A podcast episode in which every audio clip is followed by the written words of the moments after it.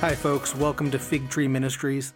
This lesson is the fourth in a series of 16 lessons on the seven churches and their cities that are found in the book of Revelation. Today, we start three weeks in a row looking at the city of Pergamum.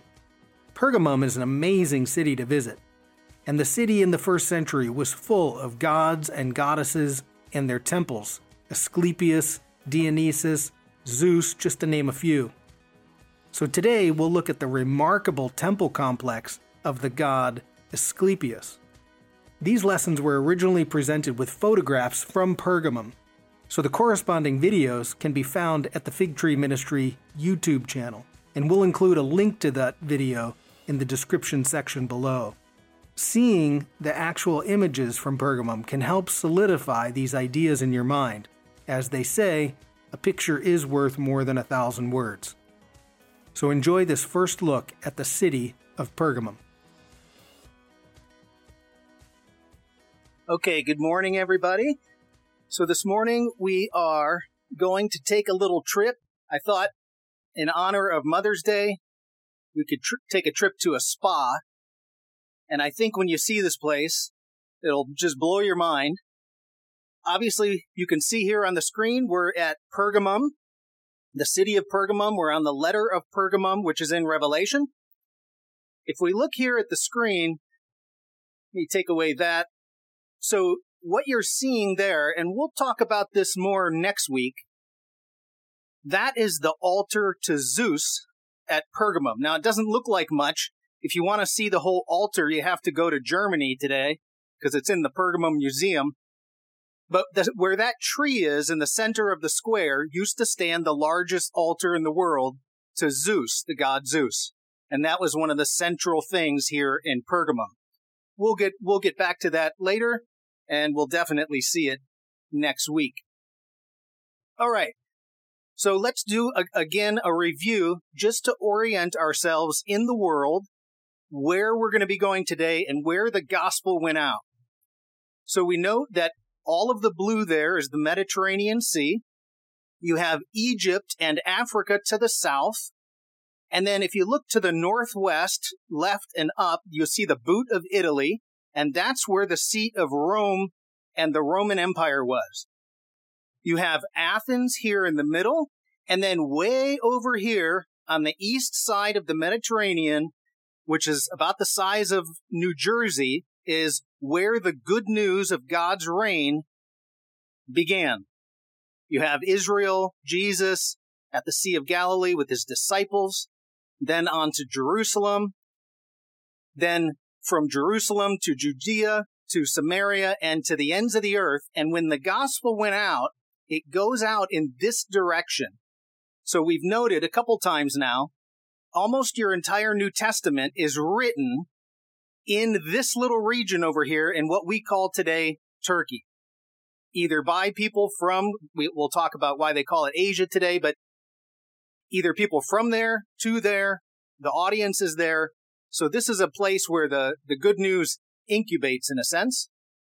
Now let's go closer. So here's Israel. The good news is going in this direction. That's the way Paul went.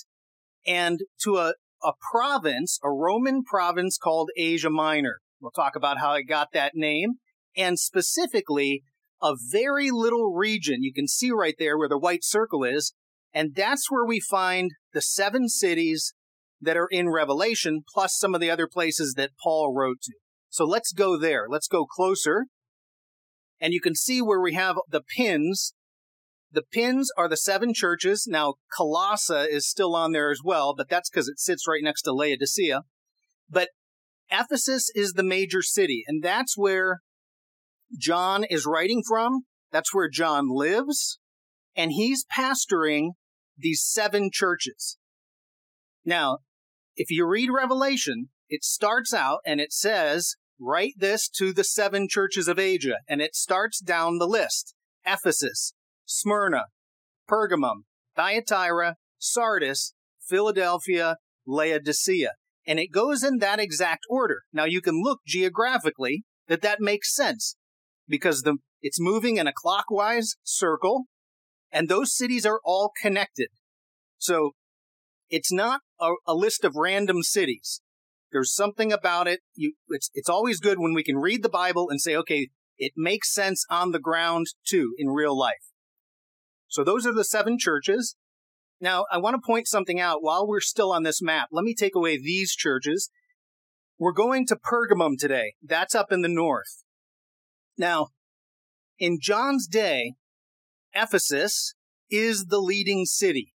It's the leading city for population, for commercial, for culture, for finance. It's the leading city. What makes Pergamum important is that the Roman government is seated there.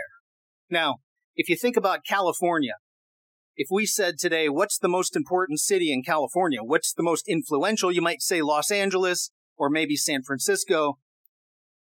But then you'd say, well, what's up with Sacramento? Why is that city important? Well, nothing about it is particularly great in Sacramento except one thing. The government sits there. So you could think Ephesus, Los Angeles, Pergamum, Sacramento.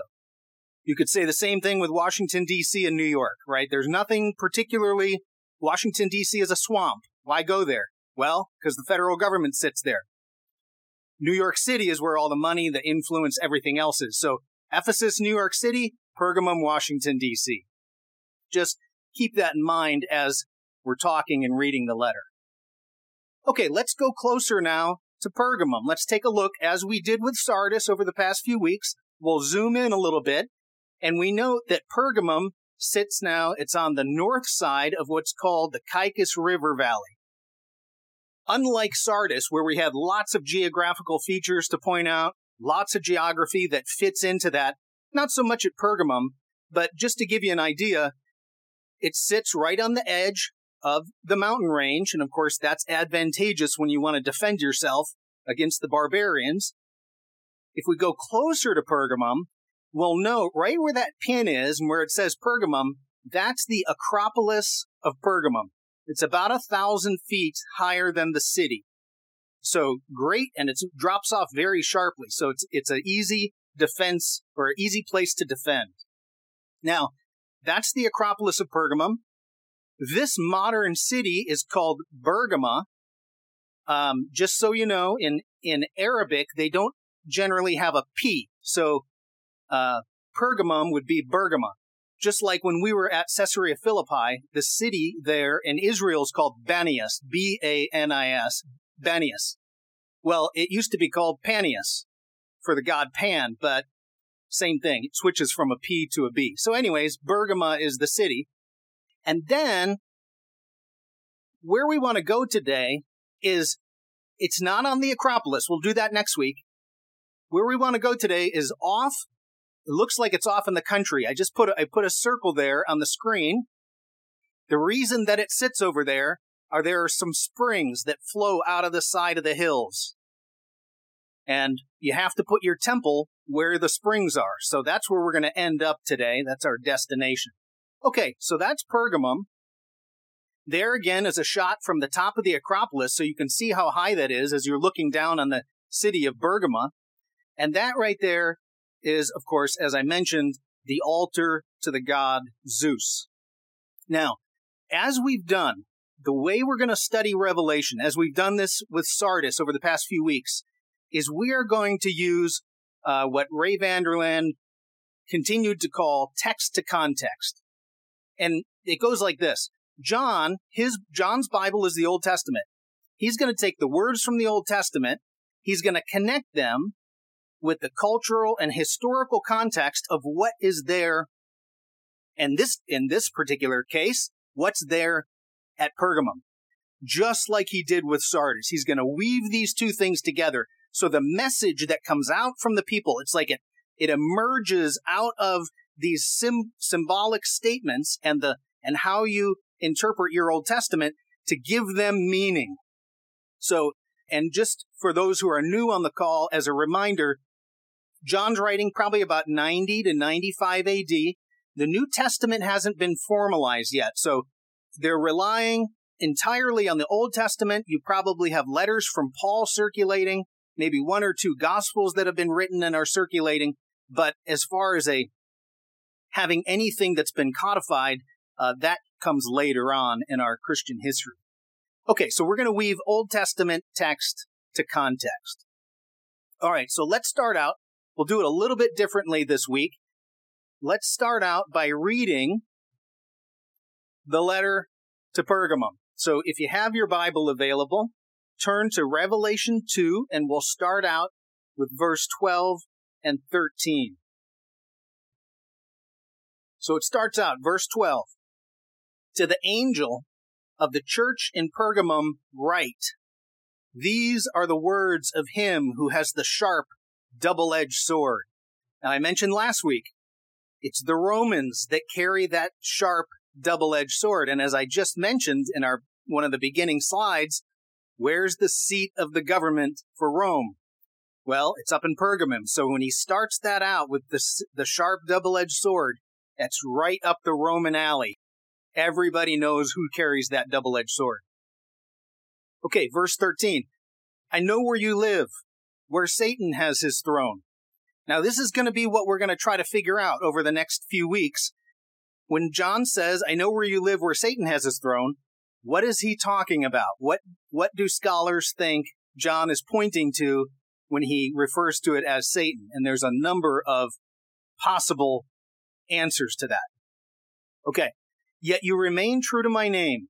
You did not renounce your faith in me, not even in the days of Antipas, my faithful witness, who was put to death in your city, where Satan lives. Verse 14. Nevertheless, I have a few things against you. There are some among you who hold to the teachings of Balaam, who taught Balak to entice the Israelites to sin, so that they ate meat sacrificed to idols and committed sexual immorality. Likewise, you also have those who hold to the teachings of the Nicolaitans. Repent, therefore, otherwise I will soon come to you and will fight against them with the sword of my mouth. Verse 17. Whoever has ears to hear, let them hear what the Spirit says to the churches. To the one who is victorious, I will give some of the hidden manna. That comes from Exodus. We'll talk about that, God willing, in a couple weeks. I will also give that person a white stone with a new name written on it, known only to the one who receives it. Okay, so as we go over the next couple weeks through the city of Pergamum, we're going to ask ourselves, what are all of these references pointing to that will give us a clue to what John is telling us? And of course, they're all over the place, and you'll will definitely find them. Probably others that we haven't seen yet too. Okay.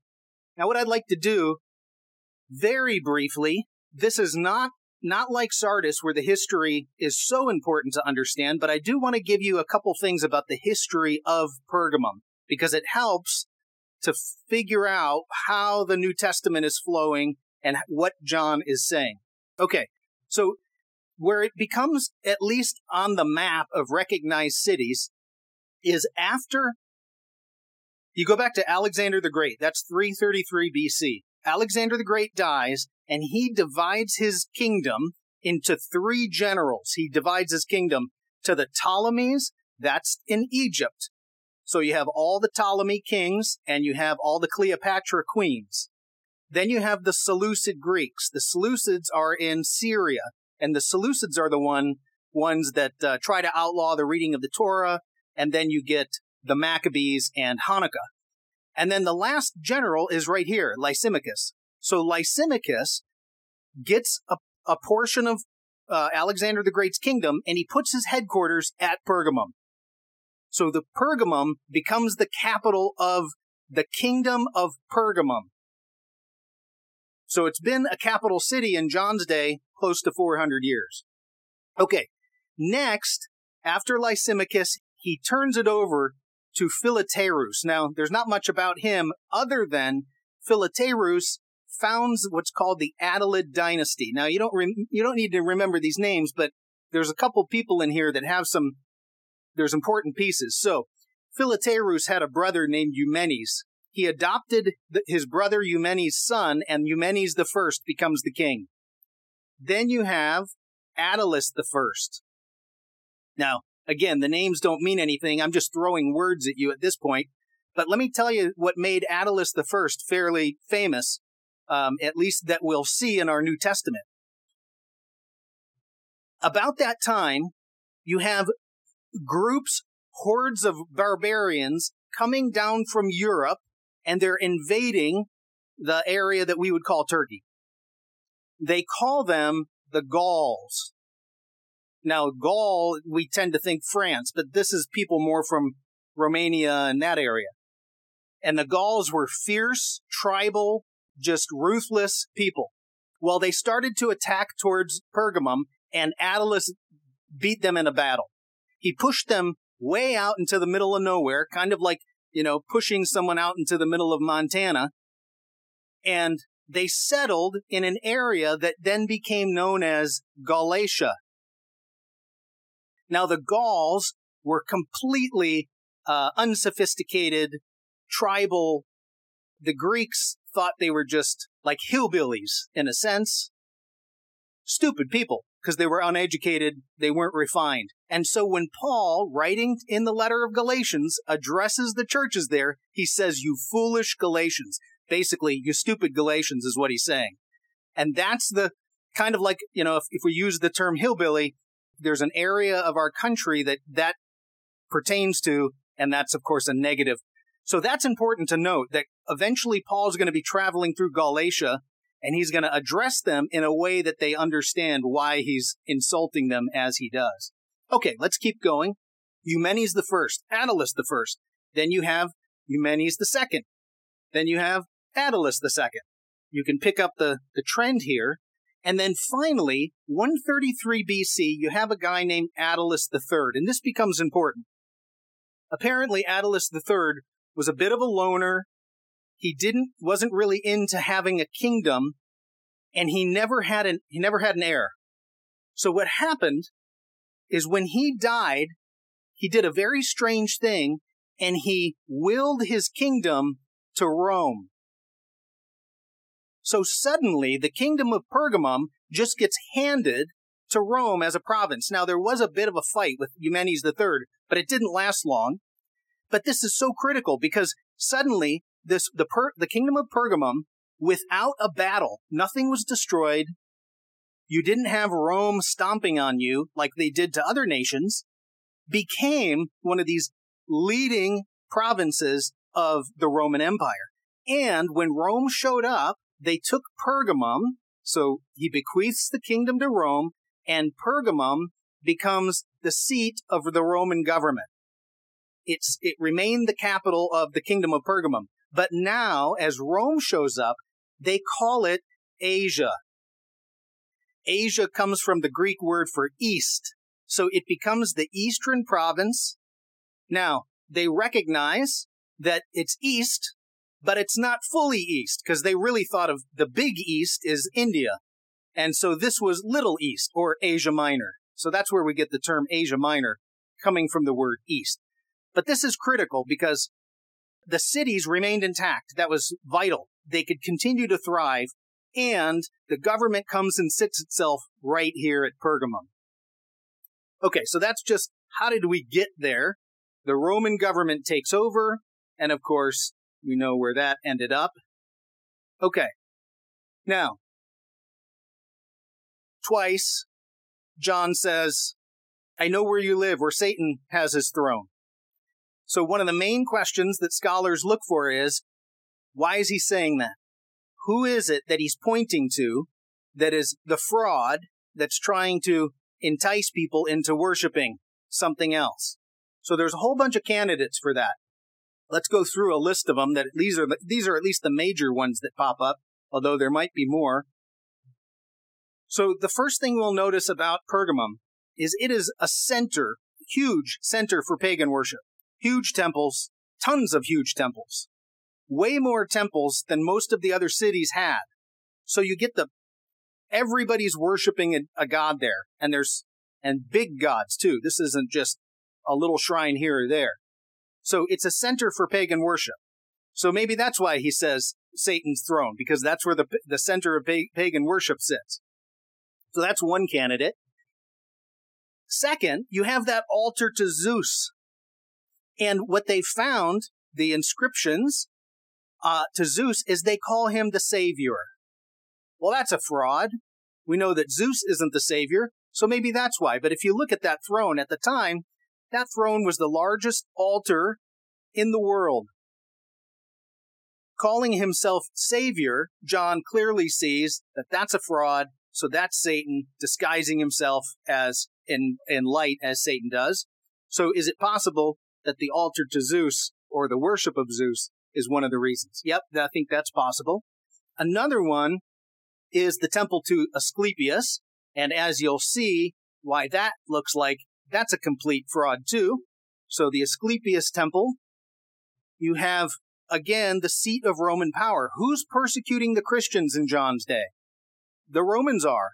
And so if you're the one who's going up against God's people, then maybe you're sitting on Satan's throne. And it's the seat of Roman power. Now, the last one is probably the one that you can get the most mileage out of. As I mentioned in the very first week, there had grown up something that we would call the imperial cult, where the emperors are worshipped as gods or God incarnate. Caesar Augustus is the son of a deity, the son of God. The good news is that Caesar Augustus was born. In 26 BC, the very first city that decided we're going to make our, our worship of a Caesar was Pergamum. And the, the Caesar was Caesar Augustus. So this is the first place that you find the central worship site for Caesar Augustus, and it's Pergamum. Now, there's other emperors that'll come along, and as we saw in week one, Ephesus is the central worship site for Domitian. That's the current Caesar that John's dealing with. So, which one of these is it possible? Or maybe the answer is D, all of the above. Let's take a look. We're going to go today and we're going to look at Asclepius, the god Asclepius. Many of the early church fathers connected everything Asclepius did with the devil. And you'll see why in a minute, because it's a complete fraud of who Jesus is. Okay, so if we are looking, remember I showed you on that big map, this sits a few miles away from the Acropolis. So I'm zooming in with a, a zoom lens and we're saying there's a temple that sits out here and it sits right next to some sacred springs. Now you'll notice there's a road. It's called the Sacred Road. That sacred road is leading to a place and this whole complex, as we'll see, is the temple to Asclepius, or as we would call it, the Asclepion. So this is the temple of Asclepius. Here is, as we're walking up to our, to get our spa treatment, we see the sign, welcome to the Asclepion. Now, just so you know, Aesculapius is another way of saying his name. Asclepius, it kind of depends. It's like tomato, tomato. Kind of depends if you're Roman or Greek or whomever. This is the Asclepion, the temple to worship Asclepius. Let's go in. Let's go check it out because we want to see. Do we want to get our spa treatment today here at the temple of Asclepius? All right. As you walk up, you come down what they call the sacred way. You're walking down this road. It's leading. The very end of the road is the temple.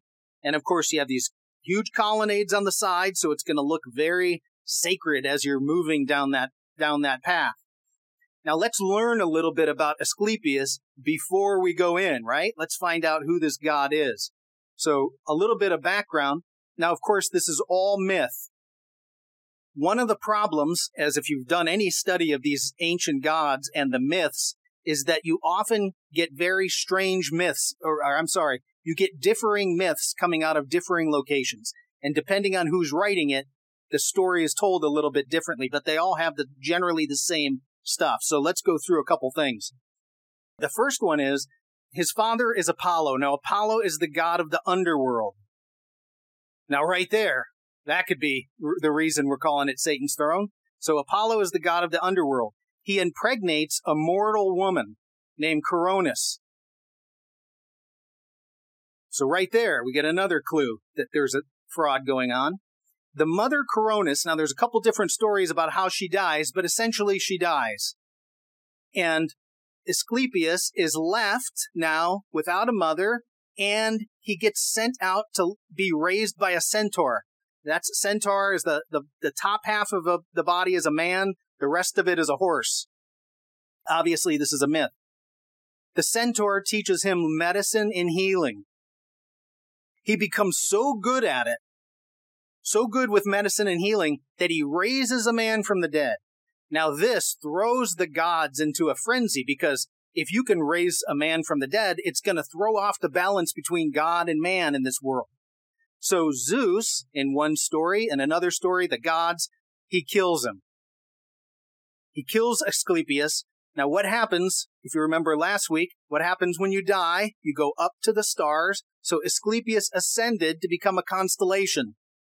His constellation is called the Serpent Holder. Eventually, for whatever reason, Zeus decided, I'll resurrect him. So he had been resurrected from the dead. He seats him on Mount Olympus. And that's where Asclepius now reigns from, is up in Mount Olympus. Now, obviously, again, all myth, but we start to see some themes coming out of this. Now, the last bit of this, because Asclepius is like, the, he's the god of doctors and the god of the hospital. So he has a couple daughters. Two of his daughters are Hygeia and Panacea. And of course, that's where we get our words for hygiene and panacea. So those are two of Asclepius's daughters. Okay, so now you're still excited to go in and get your spa treatment today after learning about our God. Well, let's take a look at just some details here. Because we want to ask, is this why John is calling it Satan's throne? Well, right here, he's born of a union between a god and a mortal woman, resurrected from the dead and seated on the throne with the Father. He's called Savior, Asclepius Soter.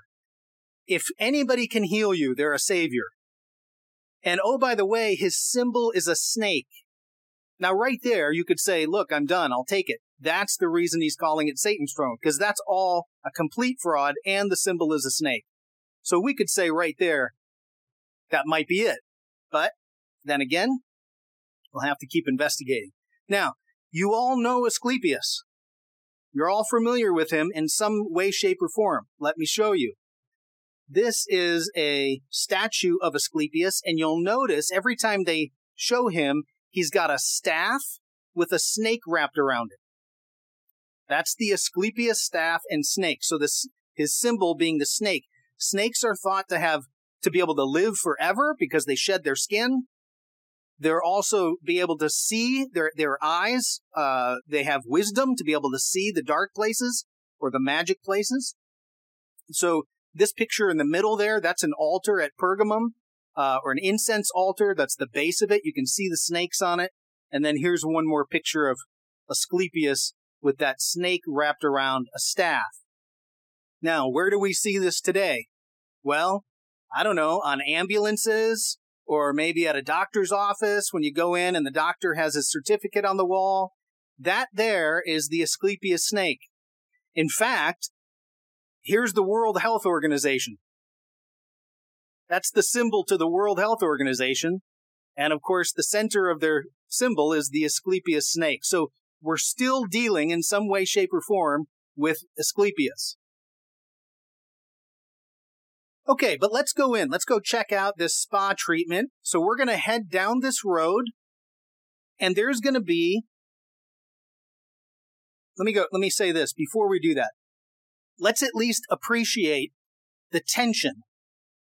Say that you've become a believer in Jesus in Pergamum in the first century. You live at a small house church. And then one of your family members gets sick. Maybe a child, a spouse, maybe you get sick. Where do you go? Now that you know about Asclepius, where do you go? Do you say, I'll just go in and hope, you know, cross my fingers behind my back because I don't really believe he's true, but I'll go try to get healed by him? Are you going to have to bow down and give all, offer something praise to Asclepius? This becomes a real issue because if, if you're praying to God and he doesn't heal you for whatever reason, the temptation to go look somewhere else can be huge.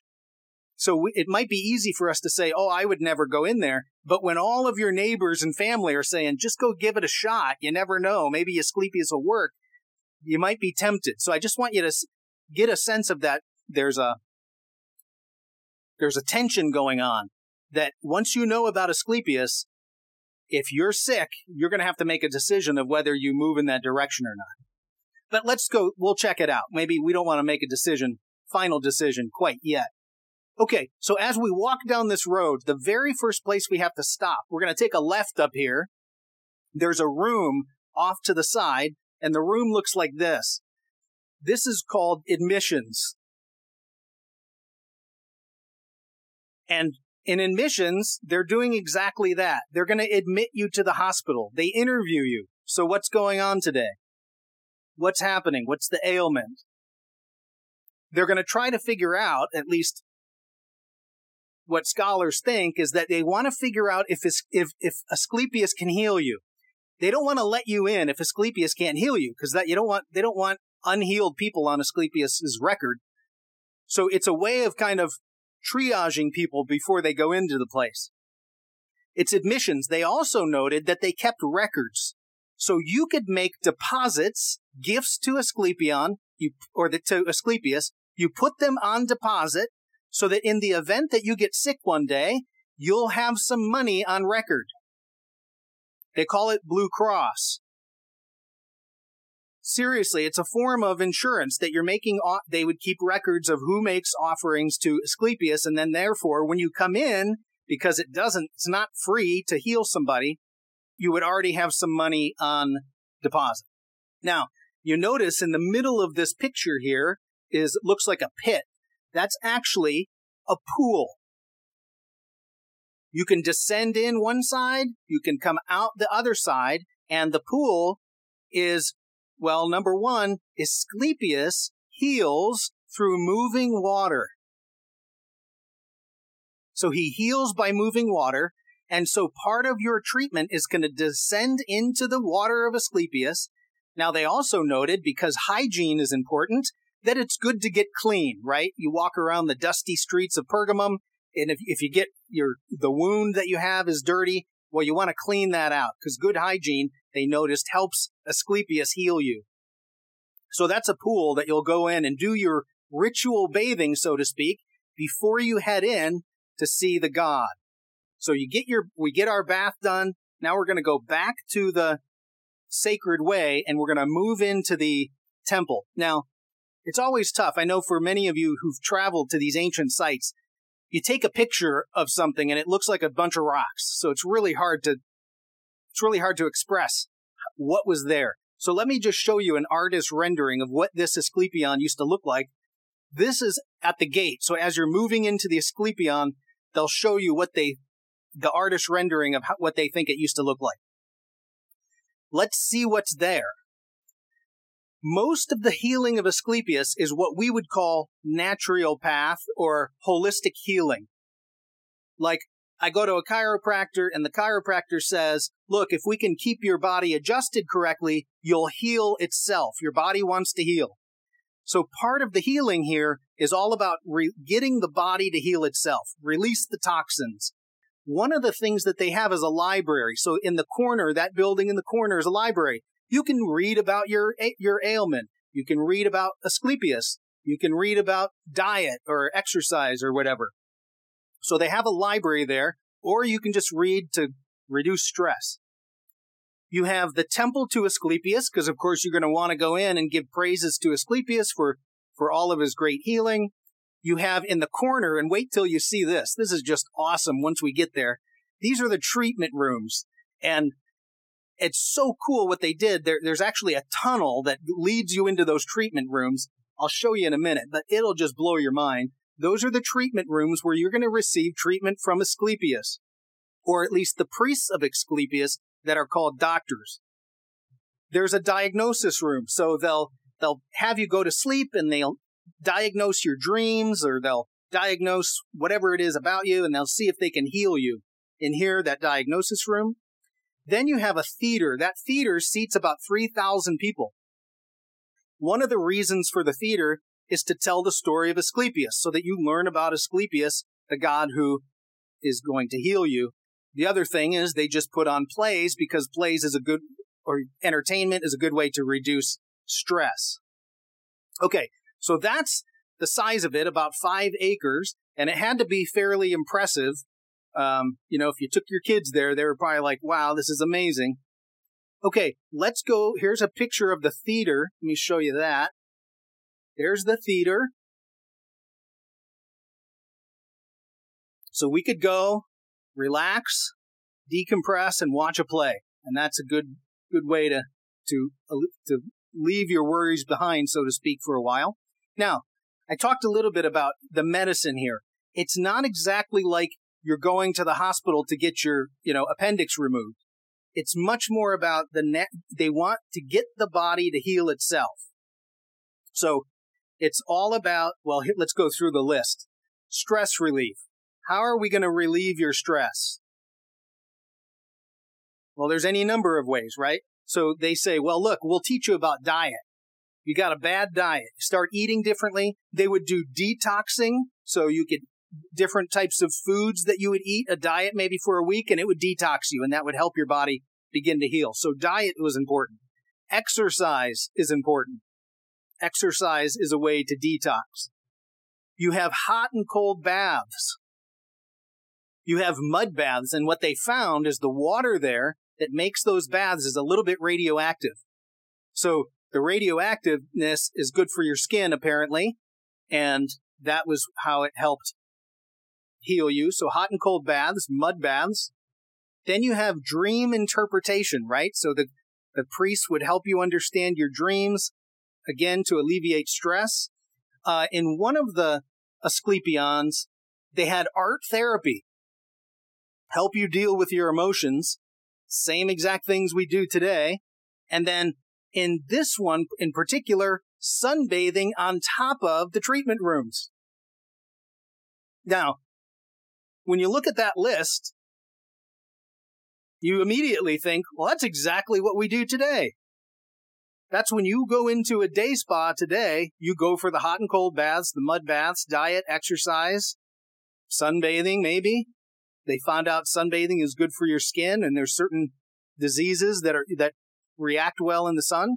So anyways, it's pretty remarkable what they came up with and what they recognized would get your body to again heal itself, but then they would call it the spirit of Asclepius working inside of you. Now, we need to go to the central place within this Asclepion. I mentioned a couple times the reason this temple is way out in the middle of nowhere is it sits next to some sacred springs. Springs in the ancient world were always considered sacred. Remember Caesarea Philippi and the spring that comes out and you worship Pan at the spring. Springs were always sacred. And often they thought the water from the springs could heal you. So if we go over a little bit in the middle of this temple complex, here's some spring water coming right out of the ground. And the idea was that Asclepius was going to be able to heal you through living or moving water. So Asclepius is associated with living water. Now let me just pause for a second.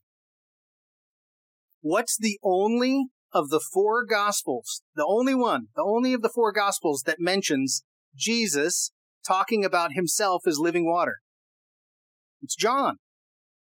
John mentions it with the Samaritan woman at the well, and then he mentions it when Jesus is at the Feast of Tabernacles. Now, living water is also something that we find in the Old Testament and we find in Jerusalem. So it's not that metaphor is found all over the place, but which gospel mentions it?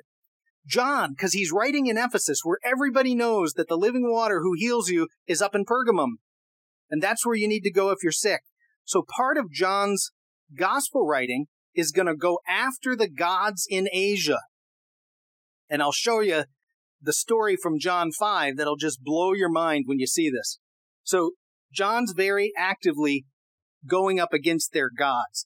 Now let me show you. Here's what they said about Asclepius. That moving water was the voice of the god Asclepius. Now when you walk into a uh, a spa, what's the first sound you hear echoing in the lobby? It's a fountain of some sort. Every room will have a fountain moving so you get gurgling water. They said that's the voice of Asclepius. But is it the voice of Asclepius? Well, let's see what John says in Revelation. Turn, if you would, to Revelation 1, verse 12 to 16. So, Revelation 1, 12 to 16 says this. Now, this is John's recounting the vision that he saw. I turned around to see the voice that was speaking to me. And when I turned, I saw seven golden lampstands, and among the lampstands was someone like the Son of Man. That's right out of Daniel. Dressed in a robe reaching down to his feet with a golden sash around his chest. The hair on his head was white like wool, as white as snow, and his eyes were blazing fire. His feet like bronze glowing in the furnace. Now look at this. His voice was like the sound of rushing waters. Sound like Asclepius? So John, right there in that sentence, is saying that sound you hear when you walk into the spa to get your massage is not the voice of Asclepius. That's Jesus sounds like. So the next time you're out at the wherever and you hear the gurgling water, recognize that is how John describes the voice of Jesus in heaven. But it's right there against going up against the gods there in Asia. Now, as we talked last week, look at verse 16. In his right hand, he held seven stars. That's that how do I get to heaven business. And then coming out of his mouth was a sharp double edged sword. So right in that sentence, these few sentences, John is addressing what's going on right there in the local situation in Asia. But anyways, does, does Asclepius heal by living water? Well, that's the question we have to ask. Let's go take a look. From this spring, the water runs down to the treatment room. So let's go down and go in to get our treatment from the god Asclepius. Asclepius's father is Apollo. He's the god of the underworld. So in order to get to the treatment rooms, you have to descend into the underworld. So you descend into this tunnel. It's about 200 feet long. And you'll notice in this picture, on top of the tunnel, about every 25 feet or so, they'll have a window that lets air in and some sunlight. Now, what's so cool, I mean, you can't believe the engineering on this and what they did. Remember, Asclepius's voice is moving water. That's how he heals. So check out what they did with the spring. The girl in blue in the center here, she's looking down to the right and she's looking at that water. They engineered it so that the water flowed underneath the sidewalk. It now emerges in the stairs. So as you're walking in, there's water flowing down the stairs. That's from the sacred spring. We get into the tunnel, we turn around, and you can see that's running down the side is the water, and it disappears underneath the pavers. So when you get inside this tunnel, it's all this smooth rock, and there's a stream of water gurgling beneath you. So it just echoes. So as you're moving to the treatment room, Asclepius is speaking to you the whole way, getting you prepared to receive your treatment. So it's about a 200 foot walk. Here's what it looks like as people are strolling through. You can see the little openings that let the sunlight in. That whole way, it's really amazing engineering and hearing the sound of the water flowing around you. And from uh, the scholars there will say that those springs used to be much, uh, have a lot more water coming out of them. So the sound inside of there must have been much louder than it is today. So this is the entrance. We're moving to the treatment room now. We get to the end of that hallway and you can see the group on your on the left there. They're entering into one of the treatment rooms. It's a big round building And then they have a number of treatment rooms off to the side, and it's got two floors to the building. Now, as you go into your treatment room to hear from the god Asclepius, they're going to offer you some opium. So you're inside a chamber. Water is running underneath the stone floor, and you just took some opium, so you're kind of high. You're laying there on your mat or whatever, slightly high, in the dark, the water moving all around you, and then the priest is going to give you the diagnosis from Asclepius. He's going to speak the words of Asclepius. Now, here, this is another thing. It just blows your mind to see what they're doing. I want you to notice something. If you're uh, the picture on your right, it just looks like a curved wall. Is if you notice this little hole that's in that wall right there.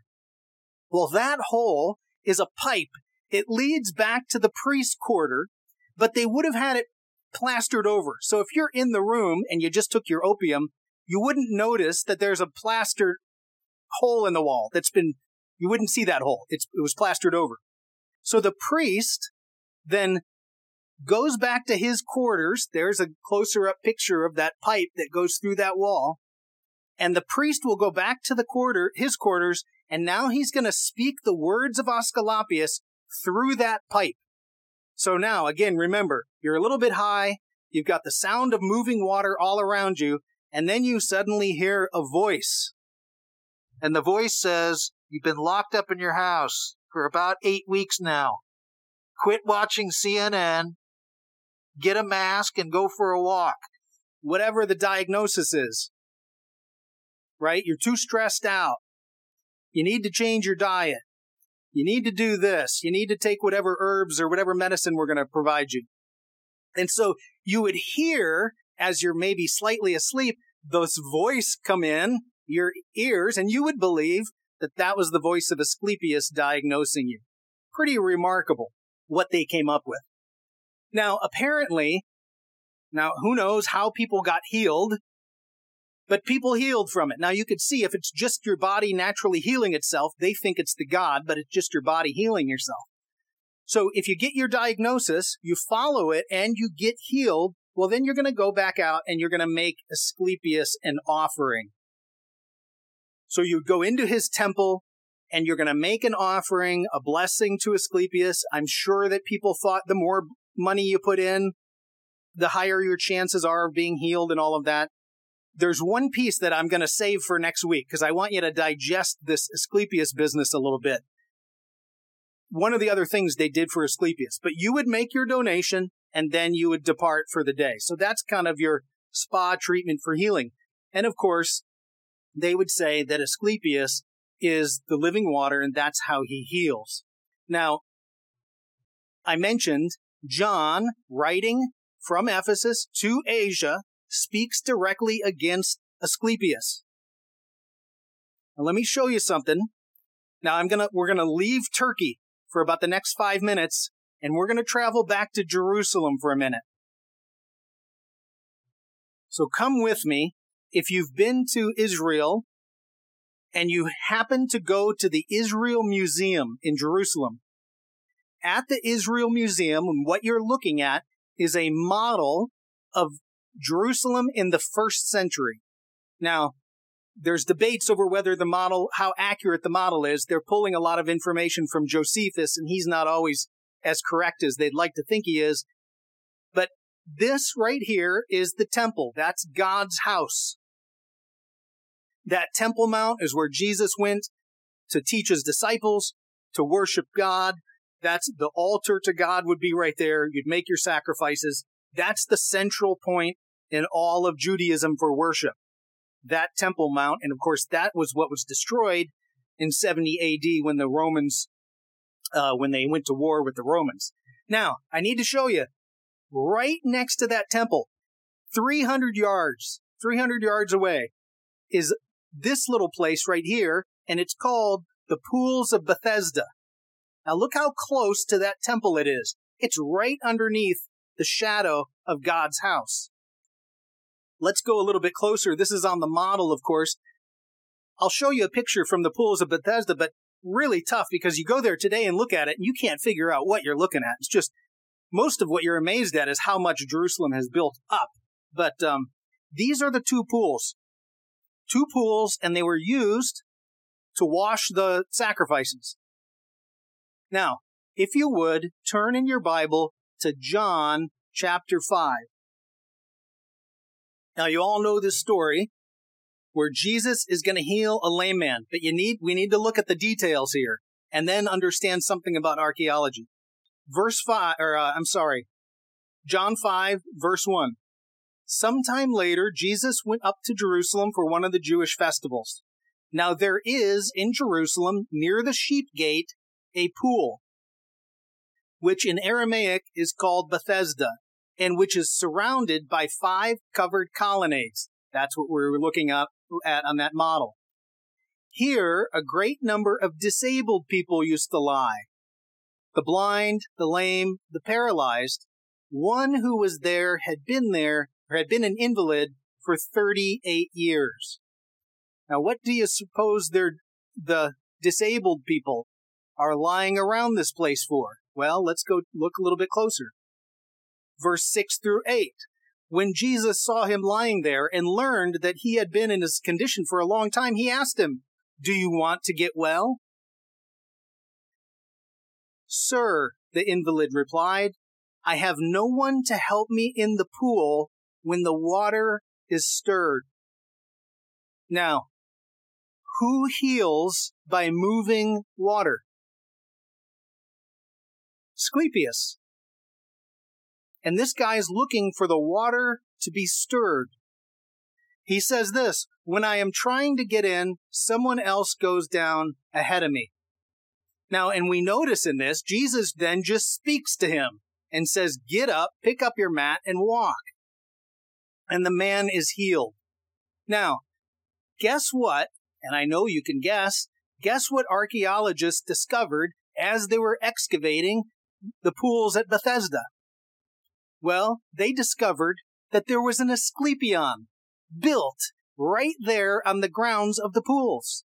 Apparently brought by the Romans who showed up in 63 BC to Jerusalem. So you have here, right? I mean, well, let me show you. There's a picture of it. You, you really, you look at that. It's just like a hole in the ground and you can see some steps at the bottom, possibly those steps from, from, uh, uh, going into the pool, but it's really tough to tell. What's more amazing is how high up Jerusalem is built. So whenever they have to excavate, they have to go underneath the current road and excavate down. It's pretty remarkable, but it's tough to see there. But look how close these are. Someone put a temple to Asclepius right under the shadow of the of God's temple, God's house. Now, is it possible that all of those disabled people and this guy had been seeking healing from God and it didn't show up? So they thought, what, what do I have to lose? I'll go over to the Asclepius place and see if maybe Asclepius can heal me. And you can understand the desire to be healed is so strong. So what's so cool about this is it starts to, le- it leaves verse 14 becomes important in this. If we go back to uh, John verse chapter four or uh, John 5 verse 14, Jesus says this to the guy later. Later, Jesus found him at the temple and said to him, See, you are well again. And then he says this, stop sinning. I read that and I think, well, what was his sin? Well, if you, if he's there thinking that Asclepius is going to heal them, his sin is a violation of the first commandment. You shall have no other gods before me. So you can see where Jesus comes up with this idea of sinning, because that always kind of bothered me. Like, well, he's just, he's an invalid. Why, what's, what's the sinning part? What's going on? Jesus says, stop sinning or something worse may happen to you. So you can see how far the, how far the reach of Asclepius is. It's, it's in Jerusalem. It's in our world today with the Asclepius staff and the snake.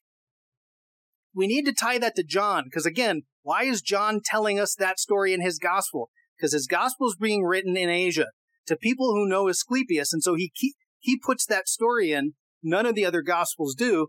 And that helps you understand what that person may have been doing. And that just destroys the idea of Asclepius as a god. So here's our question today. Is Asclepius the living water? Well, absolutely not. And you notice again, when Jesus heals the man, he doesn't do anything with water. You know, sometimes Jesus spits and sometimes he rubs mud and sometimes he sticks fingers in your ear. This time he just says, get up. Asclepius isn't the living water. Jesus is the living water. And that is such a strong message coming out of John, both John, the Gospel of John, and Revelation John. Okay, that is a lot of data, a lot of information in one morning, but hopefully you can see just really how amazing uh, their medicine was. Just for if, if you guys want to do more research on it, in the next hundred years, a doctor shows up named Galen, G A L E N. Galen was born in Pergamum, became a doctor at that Asclepion, and he, uh, doctors today, as, as they look at medicine, history of medicine, Galen was highly influential in medicine. So Pergamum is still affecting us in some way, shape, or form. And, oh, by the way, if Luke is a doctor from Asia, well, guess who he used to worship before he turned to Jesus? He would have worshiped Asclepius. Okay. Next week, we're going to come back to Pergamum because there's just way too much data. We still have to figure out who is John talking about when he says, I know where you live on Satan's throne. There's a few more candidates. We'll look at some of the other gods there, and I'll show you up uh, around the Acropolis as well.